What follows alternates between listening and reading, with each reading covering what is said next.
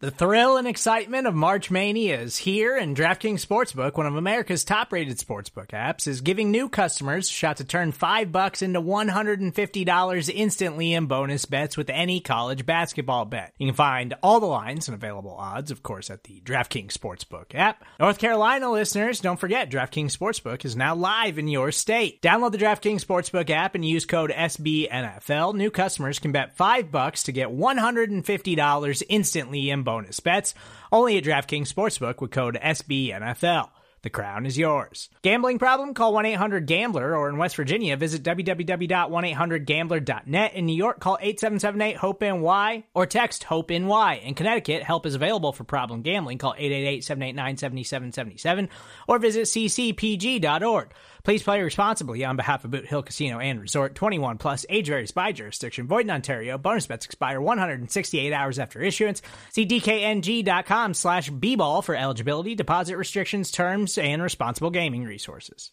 Hi, I'm former Buffalo Bills wide receiver Don Beebe, and you're listening to Nate and the Fellas on Circling the Wagons podcast on the Buffalo Rumblings Podcast Network. Because nobody circles the wagons like the Buffalo Bills. Go Bills. Where else would you rather be than right here, right now? Hey, hey, let's go Buffalo. Hey, hey, let's go Buffalo. The Bills make me wanna. Welcome to the Circling the Wagons podcast, a podcast discussing the Bills all year round with interviews, news, recaps, and insightful fan discussion. Most times. Here's your host and lifelong Bills fan, Nate. The Buffalo Bills Super Bowl hopes get squashed by the Chiefs tonight in Arrowhead as the Bills lose 38 to 24. Hello everyone, welcome to this recap episode of Circling the Wagons, a Buffalo Rumblings podcast. I'm your host Nate and we are going to discuss the Bills loss at the hands of the Kansas City Chiefs and Patrick Mahomes and we're going to go over our thoughts on this loss to, in the AFC Championship. We're going to give out some stats of the game, our sweet sassy Molassy plays of the game, our wall of famers and wall of shamers, with some help from our followers on Twitter. And we're also going to give away uh, our weekly podcast giveaway. We're giving away three separate jerseys to this, so stay tuned for that. Also, if we have time, I'm going to go into some uh, some funny stories uh, about me getting just absolutely destroyed on Twitter, and uh, and then we also have a have a pick me up story about um, you know the lady that was wearing the uh, third and Cole hoodie on Twitter or uh, on on primetime TV last uh, week. So we found her, and I'm going to tell you a quick story about that. But first, I'm joined by my co-hosts John and Mike. And fellas, the game, the AFC Championship game, started out this way for the Bills. On their first possession, they got a field goal, and then the Chiefs, and on the Chiefs' first offensive possession, the Bills' defense forced a three and out, which was great. Then there was a muff punt by the Chiefs, which gave the Bills the ball at the three yard line, and Allen threw a touchdown pass to Knox, go up nine to nothing with a pass missed extra point. Well, whatever. So you're thinking to yourself, like, this is a good start. If you're a Bills fan, you're thinking this is a great start. well, uh, that was about it because here's how the rest of the series went for the Chiefs offensively touchdown, touchdown, touchdown, end of half, field goal, touchdown, touchdown, end of fourth quarter. so the Bills defense literally did not stop. I mean, the, the end of the, the end of the halves had more stops than the Bills defense did, uh, the rest of the game. Actually, altogether, because the Bills only had that one forced punt. So, um, it was, it was a rough game to watch. We're going to have some fun on this podcast episode. This is going to be a fun, cathartic, uh, enjoyable episode that we're just going to have to have some laughs about because I thought in general the Bills had a great season. They had a good postseason and, uh, I was hoping, I thought they had a chance. They definitely had a chance, uh, going into this week and, and it just didn't get there. But, but John, I'll start off with you. Uh, you know, how did you think the game went? Did it go according to your expectations and, and how are you feeling right now? That's that's a lot of questions so soon after the game. Um, I I expected more. expected a win. Um, you know, you know, I, I yeah, I get a great season, everything, but I really expected this to be a win. Um, the you know the Chiefs scored at will. Um, there were a couple times there where the Bills settled for field goals, um, but you know it's fourth and short within the ten yard line, and they went for field, goal, field goals, and the Chiefs can, you know, they're just going to keep scoring. So didn't understand those play calls, um, but uh, yeah, I. How are you doing emotionally? You sound you sound pretty down. I might need a few days. A few days. Are, are you calling in sick tomorrow? No. You'll just be depressed. You'll just depress all your coworkers tomorrow. John, what's wrong? Never mind. No, all you got to see is the big Bills flag on the top of the cube to see what's wrong. so, Mike, uh, obviously the game disappointing as it was. Um, you had to be disappointed, like John was, with the way it went down altogether, offensively, defensively. I mean, coaching wise, they just the Bills got beat on every single phase of the game, minus that muffed punt by the Chiefs. I mean, the Bills were pretty terrible tonight. I mean, would you agree?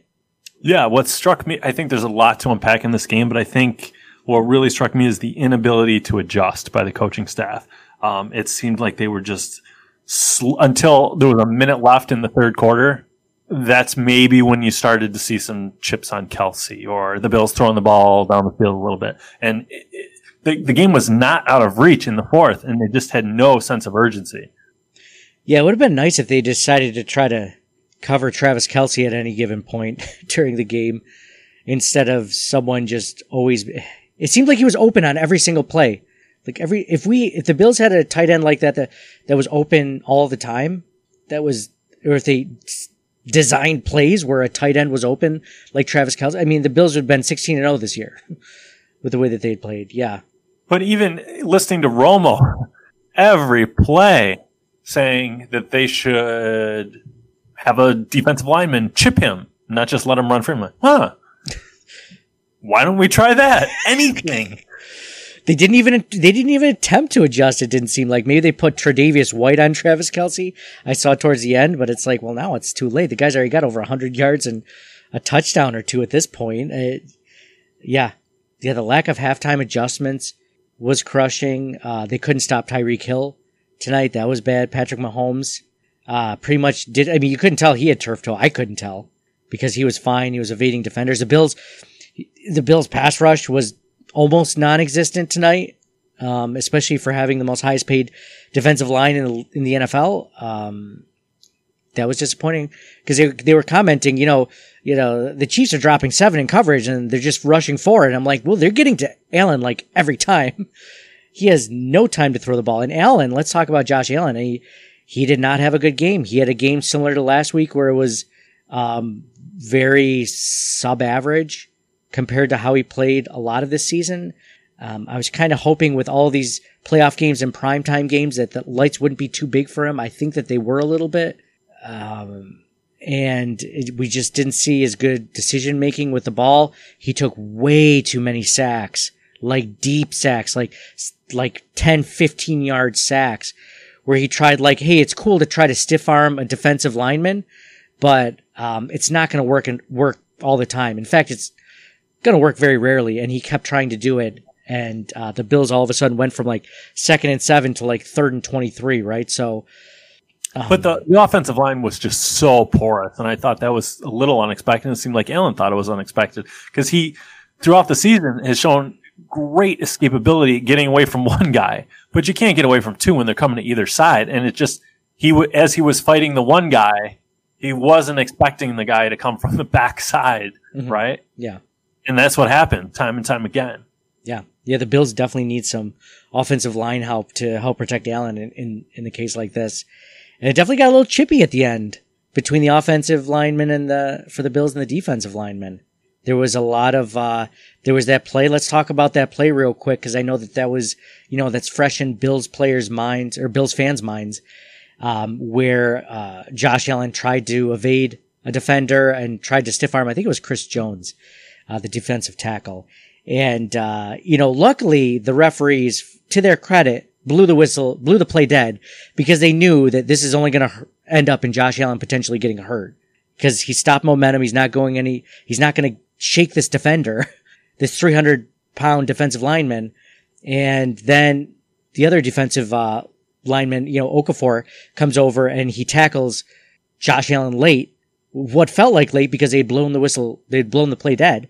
And, uh, Josh Allen throws the ball at Okafor and Okafor stands over Josh Allen and then Jon Feliciano comes over and levels him. Dion Dawkins gets a shove. There's shoving back and forth. I, you know, I gotta be honest. I was kind of happy to see a Bills player in general just stick up for their quarterback. I feel like in years past, guys, people, they, so many liberties, liberties get taken on Bills players. I think about like that, that Gronk hit on Tre'Davious White a few years ago when he was defenseless and causing a concussion and nobody did anything. Nobody cared. Um, this, it felt, it felt, I mean, did you guys think that that was a, a dirty play by the Chiefs or you think, uh, do you think that was just, he was just playing, he was just playing football the way he should? I thought it was close. I mean, it was great to see the, the Bills guys standing up for Allen. But I mean, again, you don't want to, you, you don't want to make those types of errors in a chance, in a, you know, I, I mean, the game is done, but like, there's still a chance, technically. Um, and even Allen throwing the ball at him and, and all that, like, you know, they could have just taken the 15 yarder and kept going, but then they had to pile on. But, you know, it, it was nice to see them, you know, coming to Allen and, and all that kind of thing. Yeah, I guess I echo that sentiment. It felt a little immature. You like to see the players stand up for their teammates, but it felt a little immature when the when the game was still undecided. Um, maybe the Bills would have would have gotten the roughing the passer penalty, 15 yards. If they score a quick touchdown there, it's ah. I just I had hope till the very end with that onside kick. Yeah. So it was a lack of discipline in your mind. So that goes back to coaching, obviously, right? I mean, that's uh, keeping them in the game. Or were they just fed up with it because the defensive line had taken liberties earlier in the game? Chris Jones took a swing and punched Jon Feliciano, and and Tony Romo pointed out, he's like, "Oh, that didn't get called." I'm like, "Ah, oh, surprise, surprise! Of course, it didn't get called." you know, maybe they were just sick of it the entire game, and then all of a sudden you're going to take liberties with the quarterback. It's different doing it with you know defensive lineman to offensive lineman against a defenseless quarterback. Maybe they had had enough at that point. I don't blame them for doing that. Um, I wish they had taken the higher road. Like you said, maybe take the 15 yard penalty. Um, I don't know. To me, to me, Mike, I don't think that game, it didn't ever seem like they were close. They might have been close within score as far as like what? After the onside kick, then they got what a field goal and then they were within 14 or something. And you're just like, there's no way they haven't been able to move the ball all day. And even so, they got to give the ball back to Mahomes if they don't get the, they don't get the onside kick, which was the first one that was, that's been successful since 2014 in the postseason. Like this isn't going to happen again. Like I, I thought the game was completely out of reach at that point. Did you really still think that they had a chance? After the Bills comeback game, I, I don't, that's always in the back of your mind. And then before this game, they show clips of the Music City Miracle. And yeah, yeah, I felt, getting the onside kick, like, hey, at least there's a chance. but it seemed like the Bills shot that it was one step forward, two steps back. With with as John said, with the field goals, with going for two and never making it, throwing a pick, able to stop the Chiefs when you know they're going to run on three downs. Yeah, yeah. The def- but like we talk about the the Bills coordinators being up for all these jobs, but it felt like they just thoroughly got out coached. Like the Chiefs have all these trick plays that seemingly work hundred percent of the time to get their stars involved in the game, mm-hmm. and the Bills had nothing. Yeah, like where was Isaiah McKenzie? Like how does Diggs? I don't I don't know what his stats were, but it's embarrassing compared to Kelce and Tyreek Hill. Yeah, yeah, yep, yep, yep, yep uh, outcoached on both sides of the ball. It's funny, you know, Leslie Frazier has been interviewing for the Houston Texans job, and he and Eric uh, uh, Bieniemy, the offensive coordinator for the Chiefs, are up for it. I think they're the two finalists, and they're both been told to like assemble coaching staffs if they get the job. I mean, you'd have to imagine potentially Leslie Frazier getting the job just because he's done right now. I mean, I guess, but like, would you be the one? Would you, after seeing today's loss by the Bills defense, the fact that the Bills defense could not stop the Chiefs whatsoever, Does that matter in your head coaching search? Do you take a look at that and say, hmm, maybe I don't want Leslie Frazier coaching my team? I mean, he I- looked, The recency bias looms large, right? In all humans. And like after witnessing that, how could you not? Do we want the Texans to take him? Right? I mean, if we're going by recency bias, That's a re- that's a very relevant question. I don't know if I if I mind. Geez, after that Ravens playoff game, like, oh, we have to do anything we can to keep him. Our recency bias then, and note note that after we talked about that in the podcast, he did get the interview with the Texans right after that. After we mentioned it, I was like, "Hey guys, you think uh, Leslie Frazier gets a some head coaching looks?" And like, "Oh, I guess not, or I guess so because of how well he did." Sure enough, he does, and uh, and it'll be interesting to see what happens. And and and to that point, John, I don't know if I losing Leslie Frazier would be would be rough, but in the fact that I mean McDermott's the defensive mind that oversees everything, right? Um, I don't know how much he actually has to do with the offensive play calling, so I feel like a loss of Leslie Frazier would be much less felt than the loss to of Brian Daboll, in my opinion. it's funny how all these guys are either offensive or defensive. Nobody's like, ah, he's 50 50. Like at your job, it's, it's the, oh, Nate's just a speaking guy. He, he's not a writing guy. or, oh, John's a writing guy, but don't ask him to say, say anything. Like in normal human society, it's like, oh, you gotta, you gotta be well rounded. Only in coaching is like, oh, McDermott, it's defense. like it's Yeah. bizarre. Wasn't Marv Levy a special teams coach, John? it was the best of all worlds. He didn't know either. Had no clue on either side of the ball. That's why he was such a great head coach. it was a free for all. he trusted both sides uh, to get their job done. Uh, yeah, that is kind of weird. John, Mike's a speaker. John's the emailer. but don't ask John to be the speaker, whatever you do. There's a speaking role. You don't want John to be the overseer of both the speakers and the emailers. uh, this this podcast is is going to be a little bit off the rails. Maybe we should, like I would say we're, we've kind of eh, maybe not fully expressed our disappointment, but certainly lamented about all the negatives with this particular game. But pulling out and looking at the bigger picture, like I'm very excited for the future. Like we constantly compare this team to the '90s Bills, and they had a lot of Hall of Famers. They were certainly the greatest team in Buffalo. Went to four Super Bowls, but they were all closer to the end than they were to the beginning. Whereas with this team, with Allen and Diggs and a whole host of, of players, certainly coaches, the front office, like it seems like we're at the beginning. We're still ascending, which is exciting to me. That's a good point. Look at the 88 Bills made it to the AFC Conference Championship and then boom, four straight Super Bowls. Mm, that's a good point, John. So what you're saying is we can expect to go to four more Super Bowls and lose them all potentially based on that game plan. That's a good point, Mike. As far as I'm joking, obviously, but um, to be on the rise and know that you're not, hopefully, at your peak, and that this isn't this isn't necessarily as good as it gets. Um, yeah, that does feel that does feel good. It it is it is disappointing, and, and I don't know if we expressed that thoroughly. I mean, we're we're recording this right after the game, and and it's just kind of like, ugh, like this sucks. I didn't think today would be the day necessarily, but uh, you know, I think we got too caught up in in all the things and trying to find ways that this team was going to be way better than it really is. I mean, it's a good team. It's a very good team, and they beat good teams to get here. I mean, the Bills, you know, as a second seed, they were the second seed for a reason, and uh, their first game against the seventh seed. Normally, that's like a cake game, right? Like you get the eight and eight team, like the Chicago Bears or whatever. They had to beat an eleven and five Colts team, and the AFC was so good that an 11-5 team didn't make the playoffs when they had more playoff spots than they've ever had.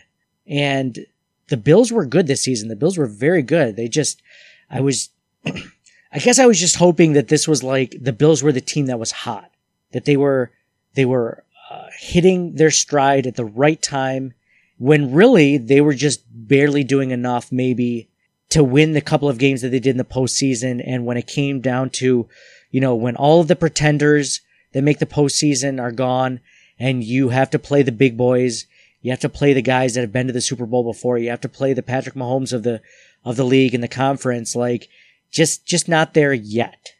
I think in sports, Nate, it's so common. It's almost a proverb how these how teams have to overcome that obstacle, right? Like it, it could be as most recent, most recently as the Chiefs two years ago, where they had to get to the championship game, lose to the Patriots, and then come back the next year and finally like took what they learned, took that uh, um, that crucible of that loss, right, and feed them all the next year, and then win it all the next year. So I think the Bills can take this, learn from it, and hopefully go farther next year. Yeah, I love the positivity positivity of that, Mike, and I think you're right. I mean, they they left that Houston Texans loss um, angry, hungrier, and uh, it showed up the next season. I mean, they this season we we saw the Hail Murray, right? Like we thought in that moment, like, oh, what could possibly be worse? But maybe that's why they win uh, in the playoffs when they when they practiced that Hail Mary play how many countless times.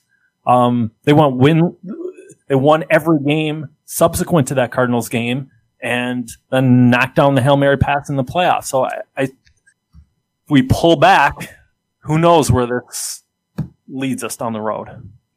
You know, the, there's certain things to be said, and we'll go into this a lot more in the off season, um, just in general. But you know, if you think about like, you know, the first season of, of McDermott was, um, you know, learning how to win, and they made the playoffs. They broke the drought, right? That was the first season. Second season was dealing with all the cap, dead cap that they have. They they couldn't do much, but but they still won games with, you know, like seventy percent of the cap of most teams or something like that.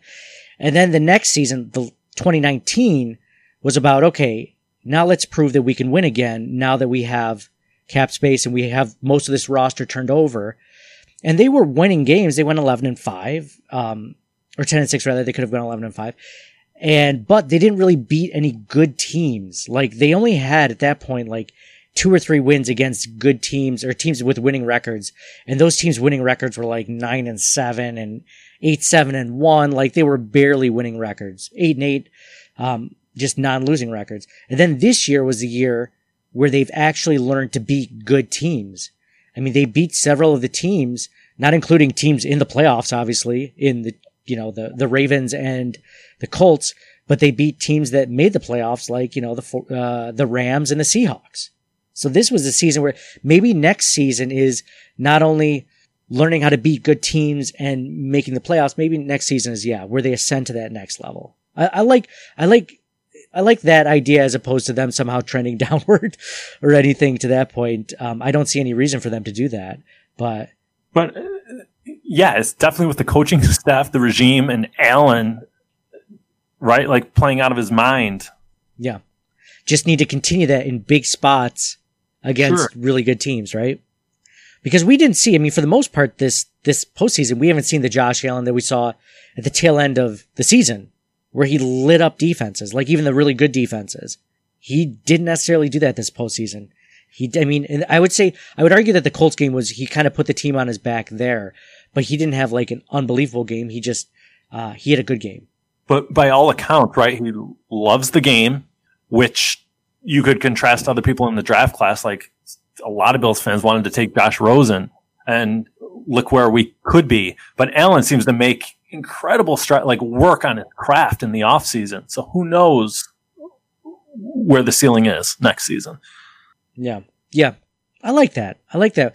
John, do you have any more thoughts that you want to add to the the general thoughts section of our uh, of this episode in the Bills in the in the loss to the Chiefs?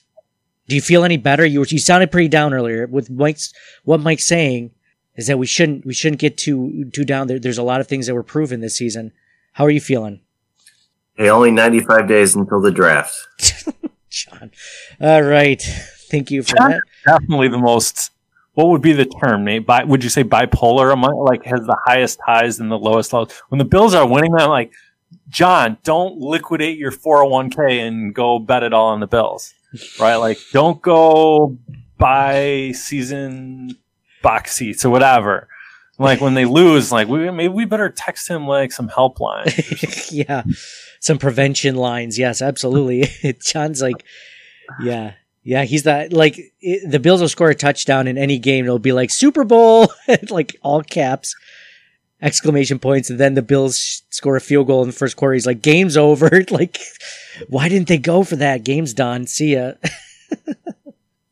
like we could even pull it back further. Like if you want to take a somber note, like um, and relate it to the bigger events in the country, like with COVID, like like I feel very lucky to be a Bills fan, and like that was a huge bright spot this year. Like how far they went, like watching them in Yeah. the end of December is awesome. Yeah. Um, when we were looking for our first playoff win, I think to, to get to the AFC Championship game is a win by any metric. Um, certainly disappointed today, but give it a day, a week, whatever, we're in the ascendancy. But also, like if if the if the Bills were going to the Super Bowl, I think with COVID, right, like people we've we've seen that people will gather for Thanksgiving, for Christmas, and I think the Bills not being relevant in 30 years, like people would get together for that game when like we're we're weeks away from getting vaccinated or on the long stretch like months like it would it would kill people in buffalo i think had the bills continued on. Like not to not to be hyperbolic like literally like we've joked before like oh going to having a parade and having super bowl parties and like you maybe it's just destined for us next year when everything's back to normal. We can go to games we can have big parties like we can celebrate like it'll be amazing. Absolutely, um, Mike. The, the the fact that COVID, uh, the Bills have been good this season, um, has been, I think, if you're listening to this podcast, it's been one of one of the bright spots of, of the last year. As as rough and as terrible as it's been for all of us, um, in certain ways, in certain aspects, and some people terrible, real, large scale aspects. And it's been um, the Bills have been a bright spot for for me and obviously sounds like you mike and and being able to enjoy this with other friends like yeah you know it stinks to not be able to see your friends as often as you want to or your family even for christmas or thanksgiving depending on you know what state you're in and and and to have this that you can still email them about still text them about still you know call them about like hey you know facetime them like oh yeah you know isn't that crazy like um, I can't see you, I can't hug you, but I can tell you we can share this season together and still talk about it into, I mean, the end of January, which is crazy because we haven't done this in uh, how many years? 24 years? 26 years? So, um, yeah. And with social media, like people interacting with the podcast on Twitter and just with other fans, like adds, like it makes it easier, even though you can't see people. There's there is a community. Absolutely, absolutely. That's one of the uh, that's one of the bright spots as as uh, as someone you know that that we do this podcast for and the interaction with fans. A lot of fans, um, you know, listeners have have reached out via social media or email and said some very nice things, and you know, to us and and uh, you know we'll get into that later when we do get into the thank yous of the of the podcast. But uh, yeah, yeah, way to way to way to put it on a good note, Mike. So let's do our quick stats of the game in today's loss. Let's let's run through those real quick stats of the game brought to you by the DraftKings Sportsbook at del Lago.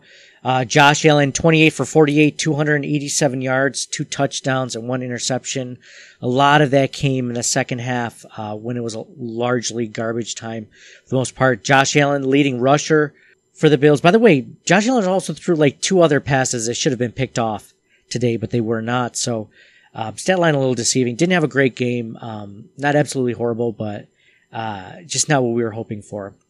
Josh Allen had seven carries, leading rusher, seven carries for 88 yards, 12.6 yards per carry. Devin Singletary, the next leading rusher, six carries, 17 yards, 2.8 yards per carry. So not a good day running the ball, which is typical for the Bills for most of this season. Cole Beasley, leading receiver for the Bills, third and Cole, seven receptions on nine targets for 88 yards. Stefon Diggs, the leading receiver of the NFL all season, only had six receptions for 77 yards on 11 targets. The Kansas City Chiefs just basically took him away as a weapon for the Bills all game up until the second half, uh, when the game was almost out of reach. Dawson Knox was next, six receptions for 42 yards and one touchdown on eight targets. We'll go quickly on the Chiefs side of the ball. Uh, Patrick Mahomes, 29 for 38, 325 yards and three touchdowns. Dude was just surgical today against the Bills defense. Darrel Williams, uh, leading rusher, 13 carries for 52 yards, one touchdown, four yards per carry. Tyreek Hill, the uh, Chiefs leading receiver, nine receptions on 11 targets for 172 yards, zero touchdowns. Nobody covering Tyreek Hill today. Uh, Travis Kelce uh, had, uh, 13 receptions on 15 targets for 118 yards and two touchdowns. Absolutely nobody covering Travis Kelce today either. Um, and that's, that's all we'll go into. Uh, not a big stats day for the Bills. So the stats of the game brought to you by the DraftKings Sportsbook at del Lago. We're going to take a quick commercial break. When we get back, we'll go into our Sweet Sassy Molassy plays of the game, our Wall of Famers and Wall of Shamers, uh, maybe even a Gettysburg of the game, and our giveaways. So stick around. Hey, this is Scott Galloway, author, professor, entrepreneur, and most importantly, host of the Prop G podcast. We got a special series running on right now called The Future of Work, where I answer all your questions on surprise, the future of work. Questions including what are we missing when we work remotely, or how do we handle work life balance when a major opportunity comes knocking? From the provocative to the technical, we're offering insights you won't want to miss. So tune in to the future of work, a Prop G Pod special sponsored by Canva. You can find it on the Prop G Pod wherever you get your podcasts.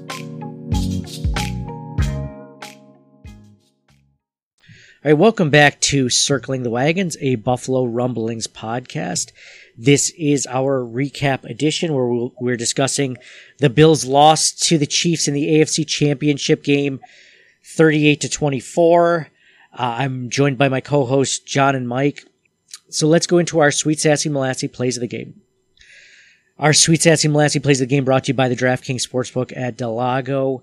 Uh, guys, uh, there weren't a lot of great plays today on either side. It was funny. I tweeted out uh, at halftime. I said the Bills are down 21-12.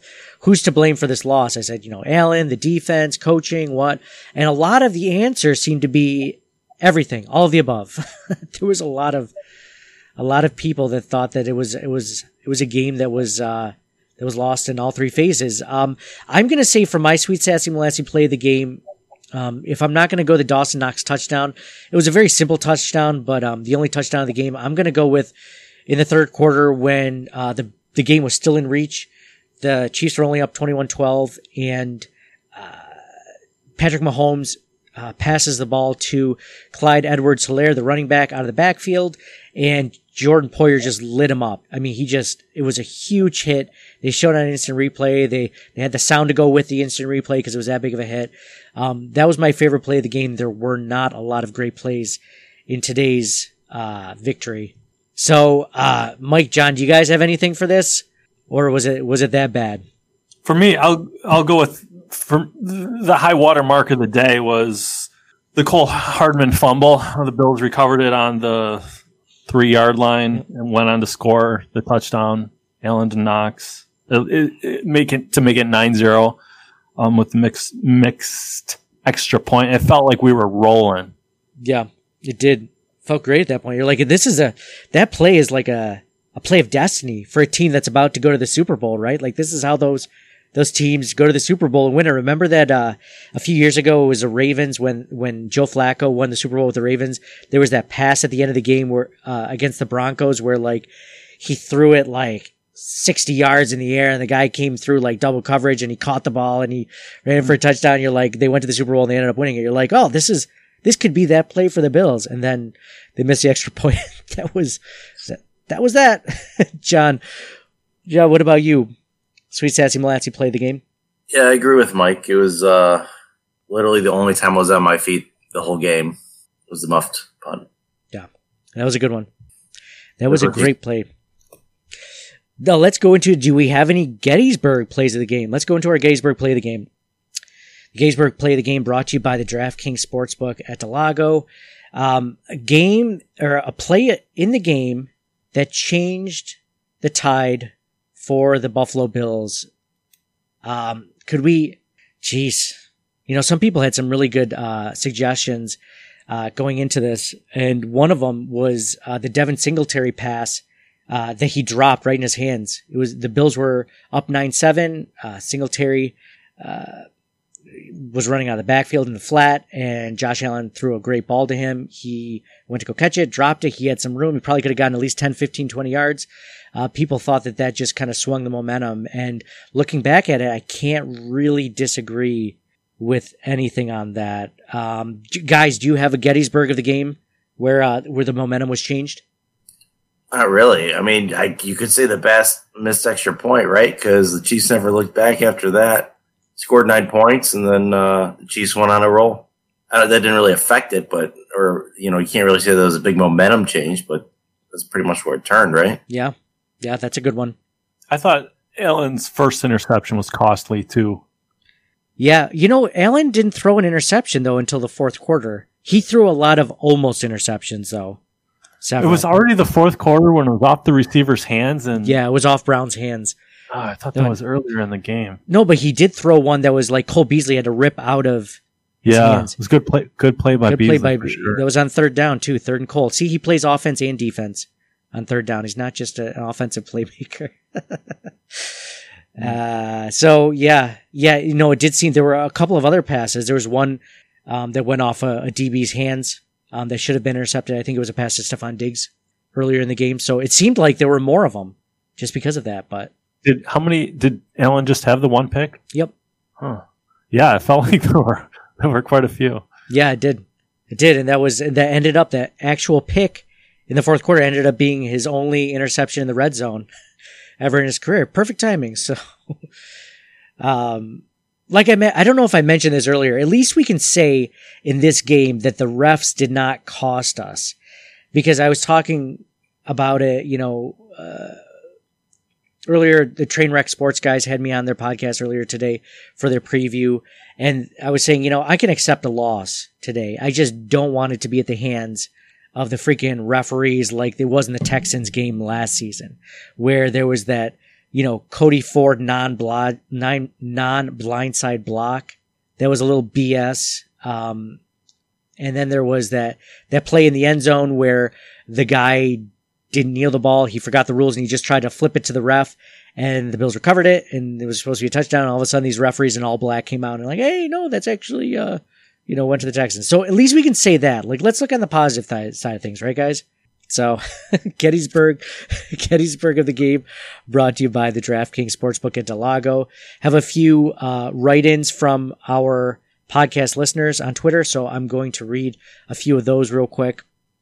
Buffalo ceilings right, the closest series of plays, starting with Singletary's drop pass that had 20 yards of grass in front of him, and then was quickly followed up by Hardman's 50-ish yard run just proved the Bills' O had to be perfect because the D was overmatched. Yes. So Bills' offense absolutely had to be perfect today to overcome the Bills' defense. For sure. Good point there. Ulysses writes, not getting up, not getting points up 9-7. Needed to score there to keep pressure on Kansas City. Could pretty much say the same at 14 to 9. Hey, John, you know, your, your, uh, Gettysburg of the game should be you, uh, should be in general the uh, the Bills not going for it on fourth and goal those those uh, two separate drives. Yeah, I mean those are plays plural, but yeah, I mean that was pretty bad. I mean for me, even the after the first one, I, I yeah, I guess you're right. Like I was like, I was telling you guys, game over. you did, and they did it again. John called it. John called it the second quarter. uh, Mike Graham writes, Travis Kelce was Gettysburg. I know it's not a play, but he is the one who changed this game multiple times. All he had to do was just catch the ball. That's all he had to do because he didn't have to uh, worry about being covered because nobody was covering him. Stanley J. Cohen write, writes that motor drop sure feels like something. Uh, Mitsubishi Macchiato writes, uh, kicking the field goal instead of going for it the first time turned the tide against.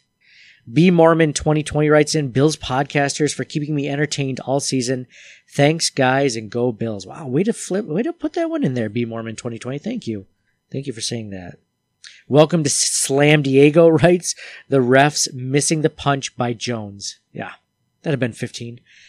Jessica writes, not going for that first fourth down makes offense lose confidence. The second time Sean did it, it was like twisting the knife harder. Woohoo.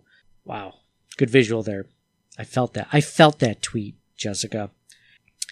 Awesome season. Go Bills. Dave Thorpe writes, the early drop by Singletary was huge, but choosing to leave Kelce and Hill open in that garbage soft zone scheme was probably worse. Yes. Keeping the receipts wrote, tip interception in the red zone was a Gettysburg for me. Yeah. You just mentioned that one. Danny O'Grady writes, Singletary drop hurt momentum, settling for field goals in the red zone against explosive Chiefs offense also hurt. That was one of the things that bothered me with, um, Sean McDermott's la- lack of aggressiveness was just, um, you know, you want to be more aggressive against these teams that are really good, especially when your defense isn't playing well. I could understand, uh, defensive guys, especially going for three when they should go for seven, being like, well, I can rely on my defense because they played well all game. Well, their defense hadn't been playing well all game and the Bills have, the Bills offense really hadn't been playing well all game either. So if you get the chance to get into the red zone, sure you want three points, but you almost have to go for the seven points for the momentum swing, for the swing of, uh, player emotion to go like, okay, we're back in this game. You know, we're, we're only down by uh, four instead of nine or whatever the case is.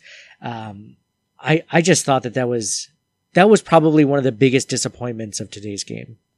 Gettysburg of the game brought to you by the DraftKings Sportsbook at del Lago. Now let's go into our Wall of Famers and Wall of Shamers. First, let's start with the Wall of Fame. Wall of Famers and Wall of Shamers brought to you by the DraftKings Sportsbook at del Lago. Uh, Wall of Fame. John, do you have anyone or anything that you would like to put on the wall of fame in today's loss? Absolutely not. I, for some reason, I felt like I knew that. Mike, how about on your side? Is there anyone that you can give the wall of fame or put, is there anyone that you can put on the wall of fame? Not a single, I hate to say it, but not a single person comes to mind. I'd like to say Bass, but with a missed extra point, can't do it.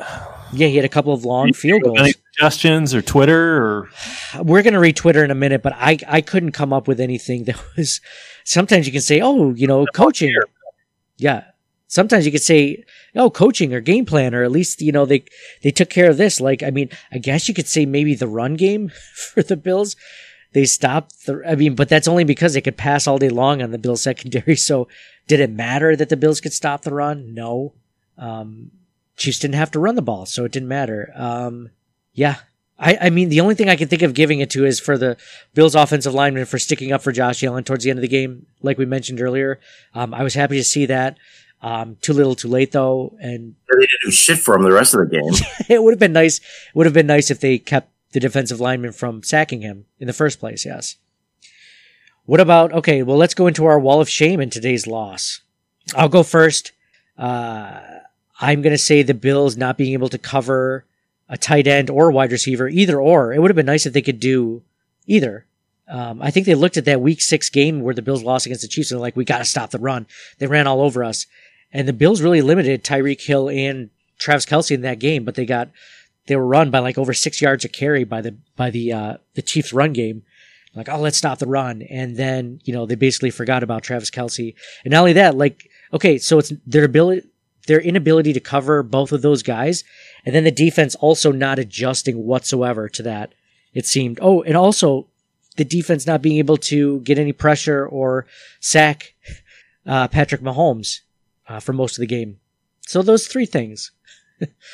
John, what about you? What's on your wall of shame in today's loss? It's everything, but it boils down to McDermott. I have to put Sean McDermott on it. His lack of aggressiveness on uh, on fourth and goal. Yep. Mike. Yeah, it, and plus, like it, the, both offense and defense, right? Like he, you know, obviously he's got Daboll and Frazier there, but like it was a shit show all around, and he he's responsible for that. Yeah, absolutely. Mike, are you in the same boat as us, or do you have something different? Wall of shame. Yeah, for me, it starts and ends with the coaching. Like it'd be easy to say like the Chiefs are just unstoppable, that they're a dynasty, that they're an all decade team, but it's just not the case. If you look at their schedule, like they played so many close games and it just felt like the coaching staff, did they not watch the film? Did they not see what worked? I mean, they were going, so I retweeted this out. CBS Sports HQ had a tweet that said, um, the last six games of the season and postseason, uh, and it had like the, the final four playoff games. And the Bills had the largest point differential of all the playoff teams left. And then the Chiefs were the worst. They barely had a positive point differential in the last uh, six games of the season and postseason. And so you're like, well, you know, the Bills are obviously playing better at the moment. And then you look at the, the Bills had a harder schedule in the, in the regular season than, uh, the Chiefs did. I mean, the Chiefs just barely beat the Browns. Of course, Patrick Mahomes was injured for a quarter. Um, so that didn't help, but, um, they just barely beat the Browns. And so you're like, well, this team, this team is, is able to be beaten. And it was just like they were, they were the Chiefs of 2019 when the Bills played them because, uh, the team that barely, the Chiefs that barely beat the Atlanta Falcons 17 to 14 in Kansas City, that was not the same team that that played the Bills tonight, or the Bills just uh, just had the absolute wrong game plan uh, on both sides of the ball. So let's turn it over to Twitter, where you guys write in after each game. I mean, you guys know the drill. I don't have to go into it this late in the season, the postseason. Private Joker 2003 writes Wall of Fame, Beasley and Allen. Neither had monster stats, but they did their best with what was happening around them. Wall of Shame, Singletary, who also gets bad Gettysburg of the game, for that catastrophic drop that took points off the board and gave the ball right back to a hot Mahomes. Now, I want to say Private Joker 2003 and I were writing back and forth. I retweeted this uh, really cool article he wrote for BuffaloRumblings.com. And it was a fan shot uh, where he discussed his Bills fandom. So if you guys uh, check out our Twitter feed for that, our timeline, and uh, you'll see that. It was really cool. I would highly recommend it. And he says, oh, because they tried their best you got to find that Sean Connery drop from The Rock, it's like your best. Losers always whine about their best. and how does it end, Mike? I'll let you find the quote. you, okay, okay. X Rob S. Hey, R.I.P. Sean Connery. X Rob S. writes, Wall of Fame, Nate, Mike, and John. As a displaced Bills fan in Louisville, Kentucky, I have no one to talk Bills with. You and the rest of the Buffalo Rumblings lineup are a blessing. Thank you. Thank you very much for writing that, Rob. Do you say it Louisville or Louisville? Louis. Which way did I say Louisville? Is that what do you what do you say? Same. Same. do you say St. Louis or St. Louis? St. Louis sounds like it'd be from like a Looney Tunes. I'm going to St. Louis. Um, this podcast doesn't have any any tangents yet. Uh, it's I'm surprised it's we're laid into a podcast. Wall of Shame, he writes, Rob writes, none. The Chiefs were the better team. This season has been incredible. Can't wait to see what happens next. Absolutely. Uh, uh, awesome season. Go Bills. Dave Thorpe writes, Wall of Fame. The season we had to get, the season we had to get here. It exceeded expectations for me at least. A beginning, not an end. Wow. We'll put there. Wall of shame. Basically, we were outplayed and outcoached, especially on D. Worst possible time for the 2019 offense and first half 2020 defense to show up. Still proud of this team. Go Bills. And he also writes, can I add to the wall of shame all the clowns on Twitter slating the team and McDermott? We just had the best in over a quarter of a century. Appreciate it and enjoy it. The future is finally bright. Would you rather go back to talking draft picks in December? no, no, I wouldn't. I wouldn't. Mike, you're the one that always talks about the uh, the farmer parable when he talks about uh, you know something that happens and people are like, "Oh, that's terrible," or "Oh, that's great." He's like, "Ah, maybe it is, maybe it isn't." You know, like people talk about this this loss and they're like, "Oh, this is the worst." Well, maybe it is, maybe it isn't, because maybe it leads to a Super Bowl run next season, and then we won't we won't think that this, this season was that bad in the grand scheme of things, right? Right. Original Hatriot writes, no one on either. It was a great season. Stinks to lose, but the other team won. If you push through, Gettysburg was Singletary dropping that pass that opened the door for the Chiefs. They never looked back.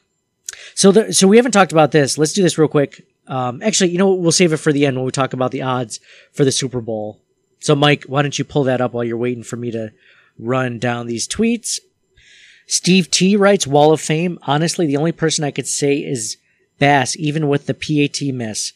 Wall of shame, Leslie Frazier. The defensive scheme to play a soft zone and let them score every possession, every postseason, never going to work. And I can't understand. I think he meant possession. Score every possession. Brian Daboll, the offense looked like a shell of itself. Both the offense and the defense, um, in my opinion, looked like a shell of itself today. Mike Graham writes, well, can we say at least, you guys, like, at least this was the Chiefs that we did this to, that we just flopped on. At least it wasn't like in the wild card round or something like that. The Bills got beaten, you know, by two, over two scores or anything like that. At least it was the championship against the Super Bowl defending Kansas City Chiefs.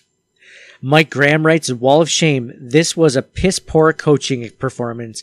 I could take losing straight up against the Chiefs, but we just sat back, scared letting them win. We played soft to prevent big plays, but allowed a lot of big plays because we played soft. We made zero adjustments. Disappointed in caps. Disappointed. Megatron writes, she says, wall of shame coaching in all caps. A lot of all caps tonight. People feeling it. Michael Taylor writes, We were simultaneously the Titanic and the iceberg, a big unsinkable ship that sank itself. Edgar Donnybrook writes, Wall of Fame, it was a great season. Wall of Shame, almost everything about this game, but I'll take this over the drought years. John, John, our co-host is in. John tweets out, Wall of Shame, McDermott, Wall of Fame, no one. Well, thank you, John, for tweeting into us on that one. Thank you for that uh, very creative tweet, by the way. Just so you know, I only read that because John's our co-host and he never ever tweets in to the podcast. Um, but normally I don't read, read simple tweets like this. That's a that's a tweet for a simp, John. that's how I look at that. Um, what? you heard me. Tweet for a simp a simpleton like you. Um, cause there's lots of people that tweet in like this wall of fame, Allen, wall of shame, uh, defense. I thought it was like simp was like, um, certainly pejorative, but like a guy that's like fawning over women. Oh yeah. Right. So John was the simp. John was a simp, I guess. Yeah. And the podcast was. Yeah, never mind. I got that wrong. See, I don't know all of the, uh, you can tell I don't use simp a lot in my real life. I want to I'm more of an emailer than a speaker, Mike. Um, Rory Doolin writes, Wall of Fame, T-Bass. Dude is going to be a great kicker for years. Solid pick. Wall of Shame, the Bills run offense. We need one next year. Oh, and Mahomes' jersey was nice and clean at the end, and Josh's was filthy we need to hit home next year. Absolutely. Especially for the highest paid defensive line in the league. You think we could get a little bit more pressure than we did tonight. Jared writes in, Wall of Fame, Feliciano for laying out Okafor. You don't taught Josh Allen. Wall of Shame, conservative coaching for not going for it on those two fourth downs. Could have given this team some much needed momentum. To the young Bills fans, this was your heartbreak baptism into Bills fandom, but we'll be back. I just talked, I think it was last week or the week before, my first Bills memory was the, uh, the Bills losing to the, the Cleveland Browns, um, on the last second play of the game. So, um, on a drop pass. So, uh, you know, it just got better for, for me for there. And I hope it does for the rest of Bills fans, younger Bills fans, at least. I well, mean, I share that sentiment, but isn't that a recipe for disappointment, right? Maybe John can speak to this, but there's 32 NFL team. You should win the Super Bowl right? Not very frequently. Like the Patriots are a huge outlier. Yeah. Should once every 32 years? And it's like, even if you win, you immediately have to be like, oh, next year. You're immediately on a, that, the ticking, yeah. Treadmill that you can never have like peace. Yeah. Wow. So like, I just, I, th- I think we would do well to, hey, we're, enjoy the game while it's on, hang out with our friends, talk about it, bond over it, and not get crushed if we lose. Like if you can take something from a win, that's great, but it's just so fleeting, I think. Our attachment to victory when we're one of 32. Yeah, you know, I was I was thinking about that too, Mike. Um, not only because you mentioned it um, every season, I feel like in one form or another, and you remind us about how happiness is fleeting and you can never really enjoy anything in life. Um, it seems to be the message I'm getting here. ah, no, it, it, I think the chasing, the Yeah. chasing is unfulfilling. If you're just like, hey, I, I enjoy watching the Bills, I'm going to enjoy this game. yeah, The less you're attached to, they have to win the Super Bowl for me to be happy. good point. Like that's the recipe for disaster. Because even if they win, uh, the next podcast is going to be like, how do they repeat? Yeah. Yeah, no kidding. I mean, I was just looking at the podcast schedule because, you know, you think, uh, the Super Bowl is what, the, the 6th or the 7th of February. I mean, free agency starts in the middle of March. What do we get? Like four or five episodes maybe to discuss how much we enjoy it before we have to talk, or maybe one. then we have to talk about team needs. It's like we just got done potentially winning a Super Bowl. Now we have to talk about team needs, like on the offense, who's leaving in free agency. It's like, that sucks. Um, that you can't truly enjoy it if you look at it from that point of view. The ring, it's either rings or nothing, right? John, what's your take? Like, if they win one, are you, do you think you'll find a contentment? Yeah, so they could definitely use an edge rusher next year, uh, upgraded tight end, um, maybe uh, offensive line also. That's the whole point, right? Super Bowl. That's the whole point. Yeah, of course you can enjoy it as it goes and still not win. I mean, yeah, not right. Today sucks, but they because it just happened an hour ago. But like over the course of this, it was a great season. It was. Next year, hopefully they'll they'll make it even further, right? So John's more like the opposite of what you just said, Mike, to find true happiness. He's like the, if you don't win the ring, it sucks every season. And, um, I think a lot of fans are like that. And then some people hopefully have the mentality of like, you know, just enjoy it, you know, day by day. Like, I mean, I'll say, you know, I'll like tweet something out and say like the Bills are losing by halftime. Who's to blame? And people are like, why are you trying to play the blame game? I'm like, I'm just saying it. Okay. Just stop. Just calm down. Like, uh, like, oh, well, let's see how well this team does in the second half. Like, okay, we can still see that, but we can still talk about what's happening because there are, I mean, we're in the moment. Like things aren't going well for the Bills right now. Let's discuss why. And right now things are, you know, I don't know. It, depends on what you what your expectations were going into this game. If you thought the Bills were going to go to the Super Bowl and win it, and you your heart set on it, you're severely disappointed. Which it sounds like John was. And then if you're more like Mike, where it's like, hey, just lucky to be alive, man. Everything's every day you're not in the dirt is a good day. then then you're you're okay with today's outcome. not fair to like if your happiness level is the difference between your expectation and the outcome right it's kind of unfair to the bills as a team to constantly reset that after every win. Like at the beginning of the year we would have happily taken afc championship game. Like hey we're making progress. Allen would have had to show amazing improvement. Like i think any of us would take it all day long but after they win every game, our our goal is like, okay, now they have to win the next one. So like it just sets us up for disappointment at the end of the year, and then you carry that over all the way through till training camp. Yeah. Like so, I I can kind of get to the point of like, oh, we at least need one in our lifetime or something. So that's why I was curious, like what what John's thoughts were. If they get one, are you like, hey, we did it during our lifetime? Everything else is gravy f- for the next 30 years? Or is it like w- w- we have to immediately, if we don't win next year, it's a huge disappointment? Unfortunately, we have to keep winning. I I will say this. I was thinking about the Bills potentially going to the Super Bowl and winning, and I feel like everything after that, every single um, season after that, is just gravy. You know what I mean? To, in my opinion, you get there, you win it all. I mean, how many people? I mean, how many Bills fans, relatives do we have? Grandparents, parents? You know, I mean, some uncles, aunts, like that never got to see a Super Bowl win and that died.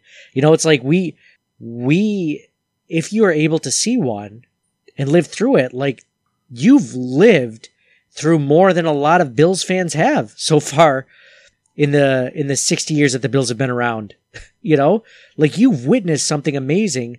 Like to me, everything, at least that's how I would hope it'd be, is gravy on top. We're talking about the Bills. Oh yeah, that, that sucked. The Bills. Hey, at least the Bills won a Super Bowl two years ago. Who gives it? Who gives a crap? Let's look Yeah, at the big no, picture. then they would have to win more than the Patriots did, and then they would have to have an undefeated season and knock off Mercury Morris and that whole thing. Not to me. Yeah, Mercury. Yeah. Oh man, John, you, John, maybe. Just grand scheme of things, it means nothing though. It's like what enjoyment can you derive while you're you're just a little speck, a monkey that's a, on a floating rock that's alive for the like a the blink of a firefly, and then poof, you're dead for eternity. So that would be a very happy monkey if, if that all happened.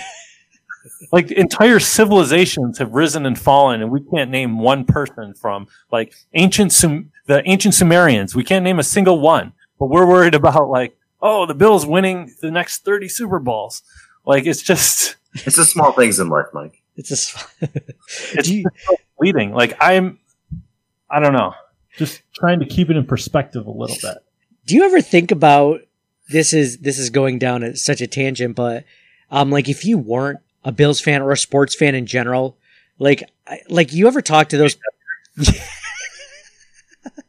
You'd be so much happier. Like you ever think about um, you ever go to a party or something? Well, back when parties used to happen and used to have social gatherings, but you'd meet someone they're just like, oh, like, oh, you know, oh yeah, you know, this and that. Oh, I like the Bills. Uh, Jeff. I always like to use Jeff as an example. Jeff, w- you know, what do you like? You know, this and that. Oh, I don't really follow sports. And you're just like, I don't even want to talk to this person anymore. Like, not even that they don't like the Bills or they don't like football. They just don't like sports. Like, I don't really want to talk to this person, right? But that person is probably so happy they just dedicate the rest of their time to not being disappointed most seasons by their team, right? In a way. Um, to Mike's point. Um, but we still do it. I can't, I can't, I can't quit it. I can't not do it. But man, just think about how much more stuff you get around, done around the house.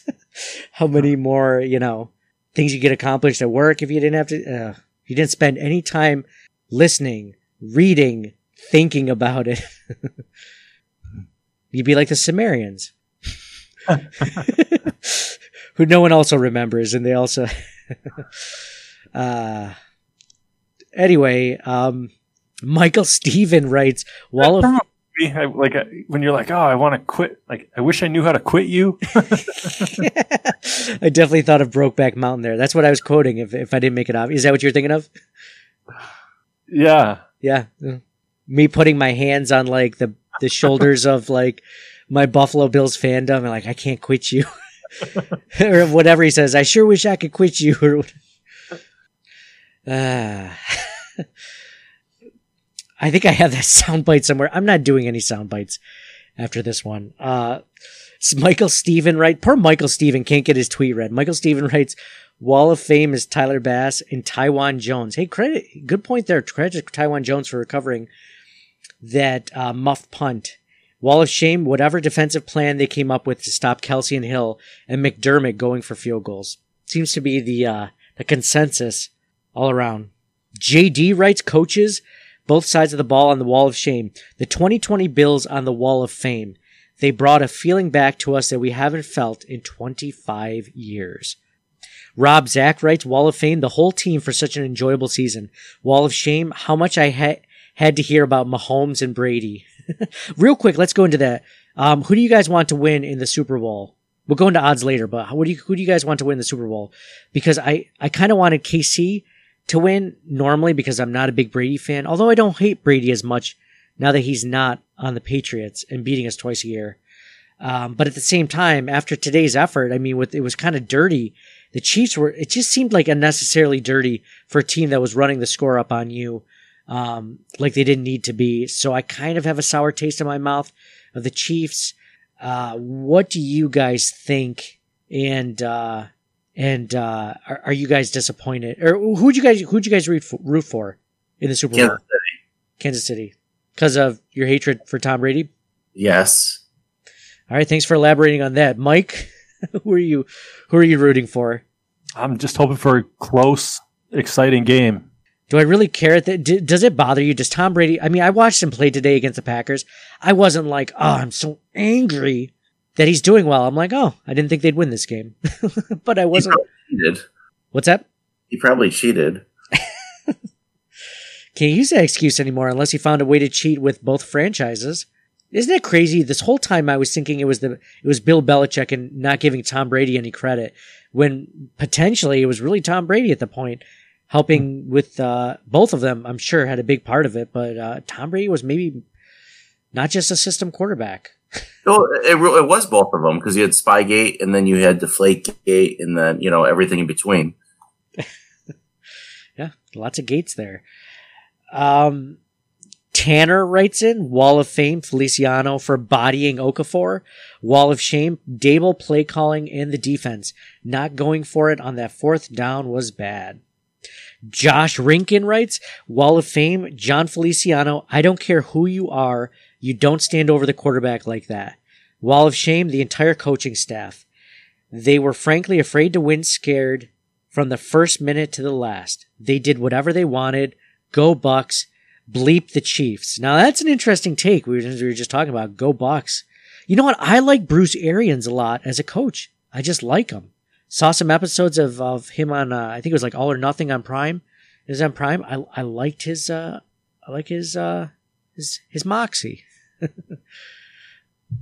There's something to be said too. I think like the Chiefs have had success very recently, so it'd be nice to see another fan base have a chance to enjoy it for Yeah. sure. And first, uh, home team in the Super Bowl in Super Bowl history. Tampa. I mean, we we can agree, given what we experience today, like our natural inclination is to go for the other team. It's just we're hung up a little bit on now. we've been so conditioned to cheer against Brady because of his time in New England. Like if Brady were not the quarterback of Tampa, we'd all be pulling for Tampa. Yeah. I would be. Maybe. Philip Whitaker writes, Wall of Shame. Coaching was so bad. Field goals don't beat KC, and the defense played atrociously. Singletary dropping that pass hurts so bad. Wall of Fame, Feliciano and Dawkins for protecting Josh. Love the fire in the guys after the way KC players were all game. Can't wait for next season. Hashtag Bills Mafia. Wall of Fame, the rivalry that hopefully develops into the fu- into in the future. Gonna be fun to watch these next few years. Jamie McAndrew writes Wall of Fame roster for a fantastic season. Wall of Shame, all good things come to an end. Beat by a better team today, but they just picked up on all the issues we've had all season. Man, that is such a great point by Jamie. All the weaknesses we had, um, the Chiefs just coached it out of us. Uh, he also, Jamie also writes, call Kelce, John Cena, as our defense just couldn't see him. no run game hurt us as they stopped our passing game. Yep. Do people not use punctuation, or are you just regressing as a reader? Both. It's late and I'm a terrible reader. There's no punctuation though. I'm not going to blame this completely on me. Wall of so Los Bills de lo Condechi, which uh, just tweeted us today. They're uh, from the Mexico City, uh, from Mexico City. One of our listeners from Mexico City. So thanks to them for listening to us. A lot of listeners from all over the world. So if you're listening to this and you're a Bills fan, thank you for that. Wall of Fame, Wall of Shame, they write Motor, Daboll, and the offensive line, Josh Allen, and all of the D, including coaches. Pretty much the entire the entire franchise minus the front office. Wall of Fame, Tyler Kick Bass. Missed one point after, but made two 50 plus yarders and an onside kick. Hey, I love that one. I love that one by Los Bills de lo Condechi, if I'm remembering my, my Spanish correctly. Greg Owens writes Wall of Fame, Allen and Beasley. Wall of Shame, interesting, Wall of Fame to Allen. Wall of Shame, defense, the pass rush, linebacker specifically, any one of the many targeted receivers who had huge drops. Not going to malign the O line. The Kansas City DBs did their job exceptionally, and the receivers just couldn't get open in time. They can only hold so long. That was a good point by Greg because uh, Tony Romo brought that up in the broadcast about how there just wasn't anybody open. There wasn't anyone for Josh to throw it to. So, um, there's a great point by Greg. Josh Allen for MVP, hashtag wear a mask, which is great advice. Wall of Shame, Leslie Frazier, you had one job. Stop Kelce and Hill, and he did the exact opposite. Thank you, Bills, writes. Wall of Fame, Beasley, I think. Wall of Shame, the entire Bills coaching staff completely outcoached the entire game on all sides of the ball, zero adjustments throughout the game, and I have no idea WT, what the hell they pl- what the hell they game planned. However, the experience was necessary for growth. Dave writes in Wall of Fame. Me eating my feelings. Wall of shame. My scale in the morning. that was definitely me too today, Dave. I hear you. And then he writes hashtag third and Cole is the best name, best nickname ever. Dave is John's, it's John's best friend for that. Francis Novoa writes coaching staff. He must be writing wall of shame. We were aggressive all year and in a huge game, you get conservative. You can't keep scoring field goals and hope to win that way against the champs. Frustrating loss. Carlin Sullivan writes, all right. Carlin is in. They write Wall of Fame, Feliciano and Dawkins for standing up for Josh, and Jordan Poyer for his third down play and hawking down Tyreek Hill. That was a good point. He did save that touchdown, that long, like 71 yard uh, reception. It was not a touchdown because of him. Wall of Shame, Singletary has had a bad season and dropped one when we needed him. The entire coaching staff for laying a goose egg tonight. That was the Wall of Famers and Wall of Shamers brought to you by the DraftKings Sportsbook at del Lago. Do you guys want to talk real quick about the time I got eviscerated on Twitter by thousands of people? You want to talk about that one real quick? Did it happen just an hour ago? It happened. It happened last week. No, I, I'm also getting eviscerated for that. Um, I said, yeah, I said something about Tyreek Hill. People weren't too happy about, but I didn't say anything that wasn't true, as far as I know. So, um, the scandal, uh, that had to do with this last week was we talked last week and a couple of weeks before that taint taint taint touchdown after interception. We love the Taron Johnson taint. We love a good looking taint. And we joked around on the podcast about making a shirt about it. And a couple of people were like yeah let's make a shirt. I told my graphic designer guy buddy Nick uh, about it. And uh, he made a shirt about it like that night. For the TeePublic story I'm like ah whatever. Like I'll just post that up because um, he went through all the work and you know we, we think it's funny on the podcast. People message me all the time. I posted that on Twitter and people were losing their minds on like the fact that we could do that. And I uh, even wrote below it like what a taint was just in case people don't know, uh, what it is.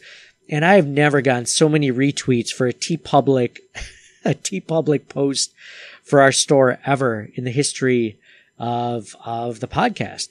And a lot of people were, you know, dunking on it and saying how terrible it was. Man, how, how could you guys do this? Like as if we were insulting Taron Johnson by saying that. Um, which I don't think we were at all. A taint's not a bad thing. It's actually an amazing thing. We all love to see the taint.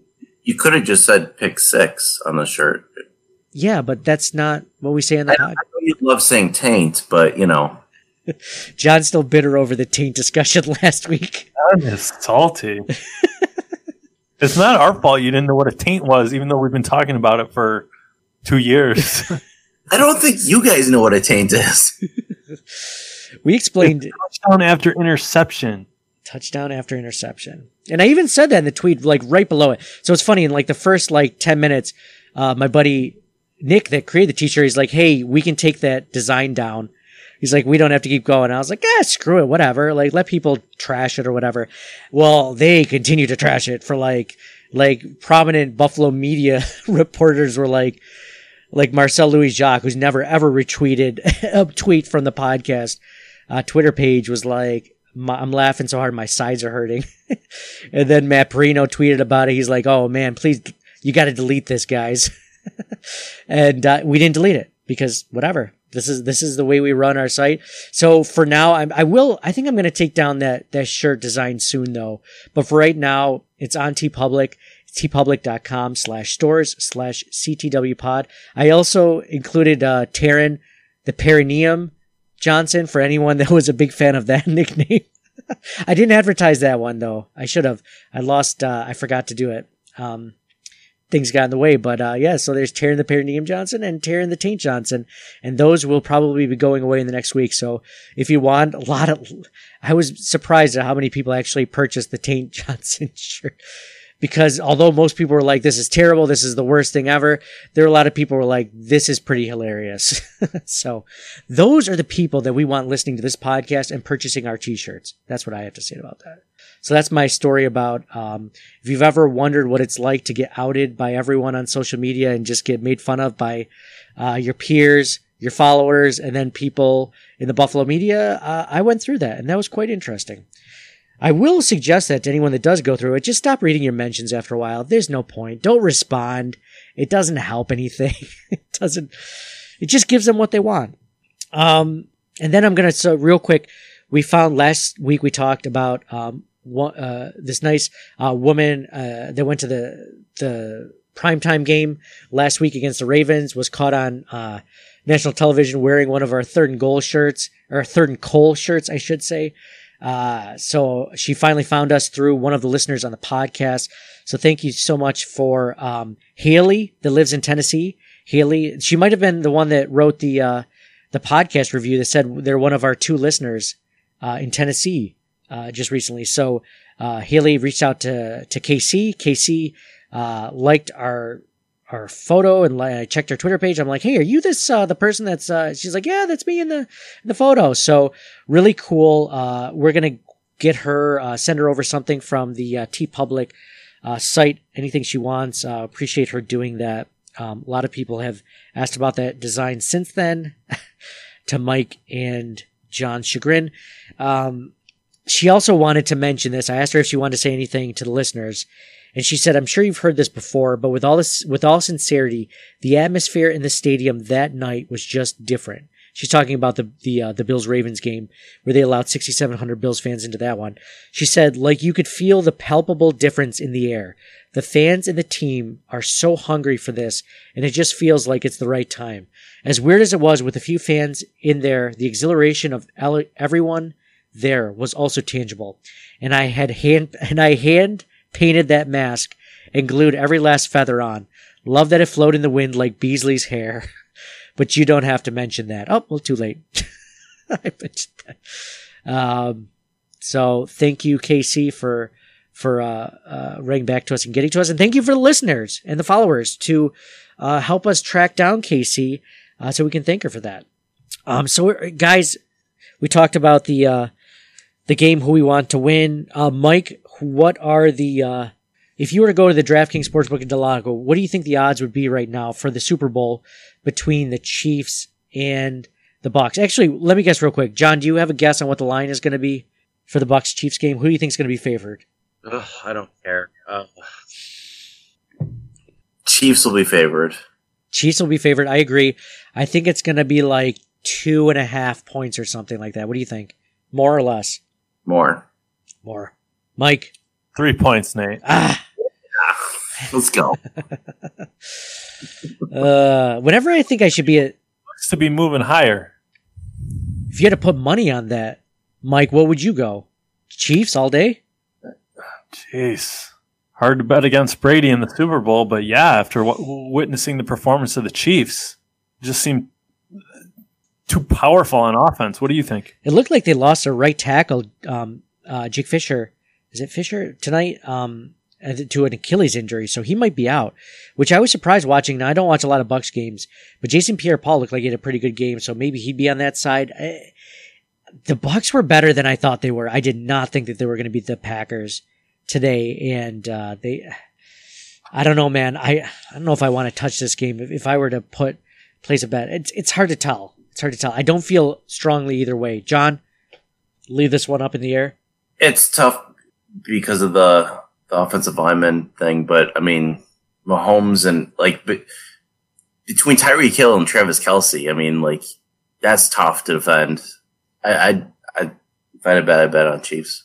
This will be the only the second time Brady has been an underdog in his ten Super Bowl appearances. You guys remember his other one?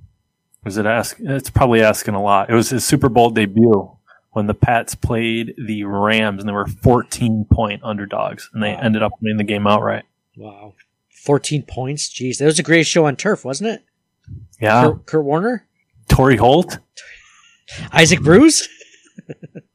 Marshall Faulk. you got it. I think we got everyone on that. Orlando Pace. I'm out.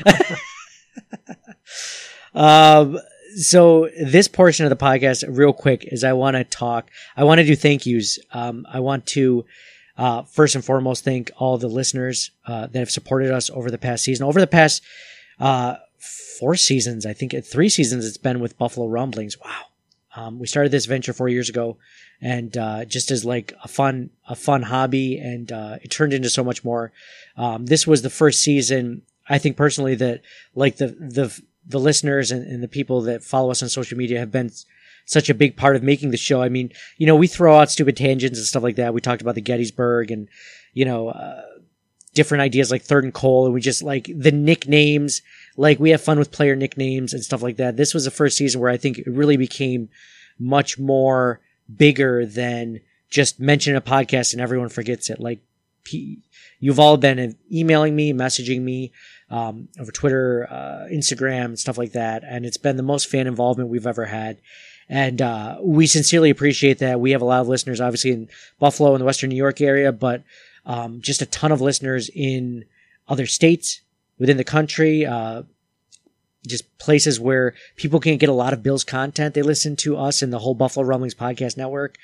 Um, people in different countries, people stationed overseas in the military listening to us, uh, people that are genuine fans. We just talked about the fans from Mexico City. Um, there's a lot of you guys out there. We have talked with listeners from Australia. I mean, there is just, uh, you know, we appreciate each and every one of you and, and, uh, thank you guys for sticking with us and listening to us.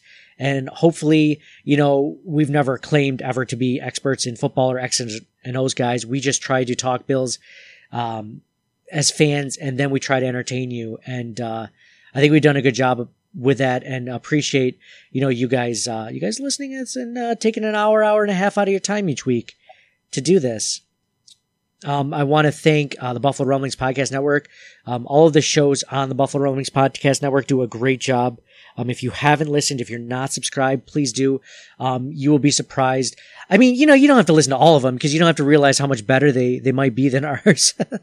Um, but in all sincerity, th- those guys do a great job. They're, they're as nice, uh, in person and, uh, as they are, uh, over the podcast and they're very informative and, uh, appreciate uh, Mike, John, and I being a part of that group.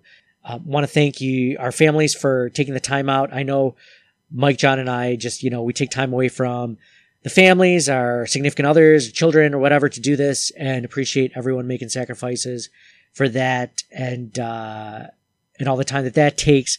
And, uh, want to thank, uh, Mike and John, obviously, as my co-hosts, as our co-hosts as a major part of the podcast. Um, when we started this a few years ago, I said I didn't want to do it unless it was with uh, these guys, just because you know you don't have that camaraderie that you have, like you know, like a Mike and Mike in the morning. Like you know, you can't normally just stick two or three people together and be like, oh, you know, make a show together and be interesting and entertaining and funny. And that doesn't happen a lot, and it just comes naturally just because we've been friends for so long. Um, so appreciate you guys doing that. And uh, yeah, I can't think of anything else, guys. Do you have anything you want to say? at all to cap off the uh, the end of the season and the postseason? John? Not, not really. Okay, good. Mike? I'm good too. I appreciate all you guys leaving reviews for us. We, you guys have left a ton of reviews um, over the podcast. Um, we're going to do more giveaways as time goes on. I have a lot of different signed memorabilia. This podcast we are going to do a uh, three jerseys giveaway and we're gonna we're gonna we're gonna give away four things though or let's do five because uh, you know the good people over at the draftkings sportsbook at del lago um, they they have some swag that they've given away. We've only given away a few of those items. They have polo shirts in different colors, like Callaway, nice Callaway ones. And they have uh, t-shirts, DraftKings Sportsbook t-shirts and snapback hats, stuff like that. So uh, we'll do five winners. So um, again, if you want to learn how, find out how to win uh, memorabilia for next season, or in the off season or whatever, um, just leave us a five star review in Apple Podcast. Mention CTW or Circling the Wagons or CTW Pod somewhere in the description. And do us a favor. Um, also leave a review of one of the other podcast shows that you listen to. I know you guys probably aren't listening to just us. Um, because I know that because the numbers say that. So, uh, if you guys want to leave you know, a review of one of the other uh, podcasts within the, network about what a great job they do because they would love to hear that. And they need to hear that because they're doing a great job too. Um, so I'm going to list off five winners this week. We have a home jersey for Harrison Phillips. We have an away jersey for Harrison Phillips, and we have a home jersey for Andre Reed, Hall of Fame wide receiver Andre Reed. So I'm going to list five winners. The first person to get back to me gets to pick what they want to win. Uh, first winner is the Critical Chef. The Critical Chef. He has already won something. He's already won, I believe, a couple of items. And that's the thing. If you're a podcast listener and you haven't left a review, leave one because we've had multiple people that listen to this podcast win multiple items. Um, like Critical Chef has won at least two items, I think that I mentioned, and now he won a third one. He wins a third one, and all he has to do is listen and and get back to us. So the Critical Chef wins one. Eric Nowak wins one. Eric Nowak. The next one is at Frankie V29, at Frankie V29. The next one is Coach Graham. Coach Graham wins one. And the fifth one is L Train 22. That's L Train 22. So there's five winners right there. Get back to me. The first one to get back to me gets to choose what you want between those five items. And uh, yeah, you can email us ctwpod at gmail.com.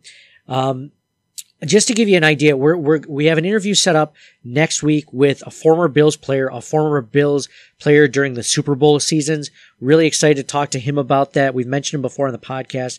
Uh, just a cool guy. We linked up on Twitter. Uh, we're going to talk next week about the Bills season and just what it's like to be able to, to be a player in the Super Bowl and everything else that, that I'm sure you'd want to hear about that. And then also, uh, we're going to, uh, you know, take a week off. I'm going to be on vacation. I'm going somewhere and then we'll catch up again a week after that. We'll talk, uh, Bill's off season stuff.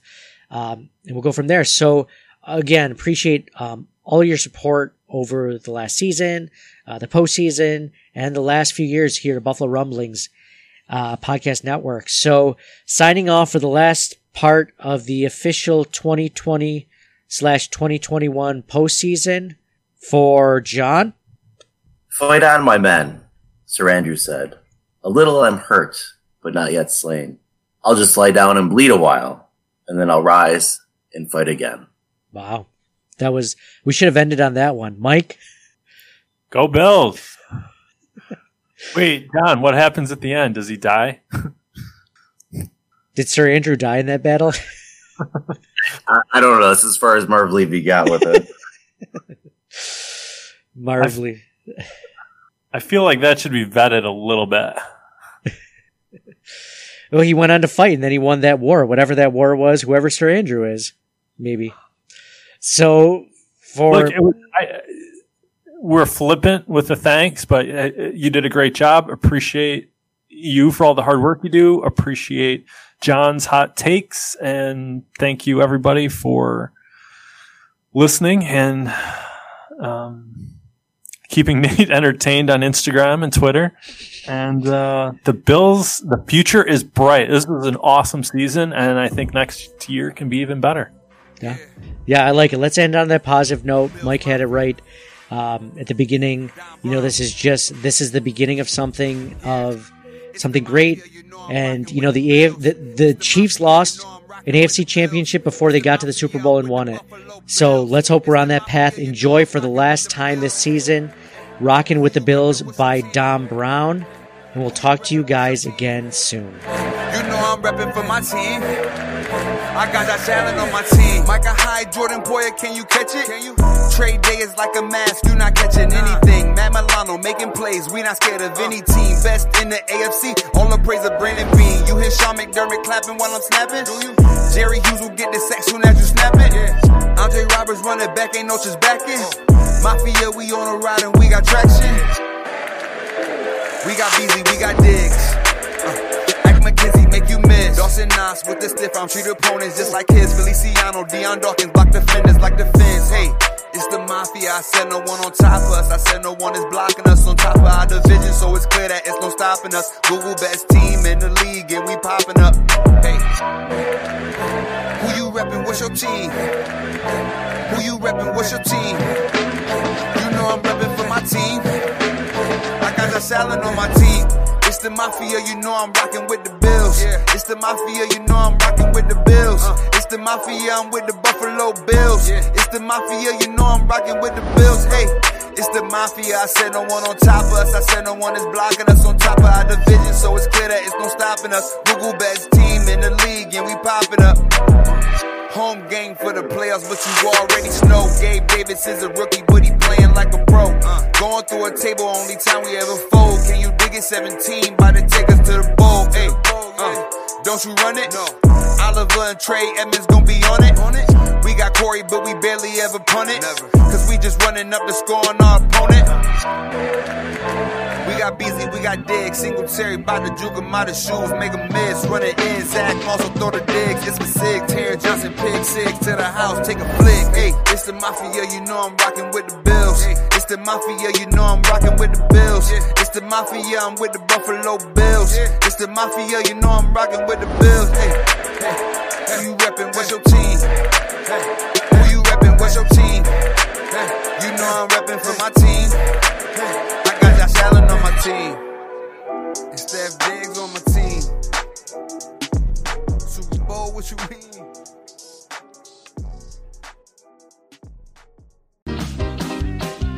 Thank you for listening to the Circling the Wagons podcast. Download and subscribe to us in your favorite podcast service. Email us at ctwpod at gmail.com. That's Charlie Tango Whiskey Pod at gmail.com. Follow us on Facebook and Twitter at CTWPod. And most importantly, go Bills! Nobody circles the wagons like the Buffalo Bills. Nobody circles the wagons like the Buffalo Bills, Nate.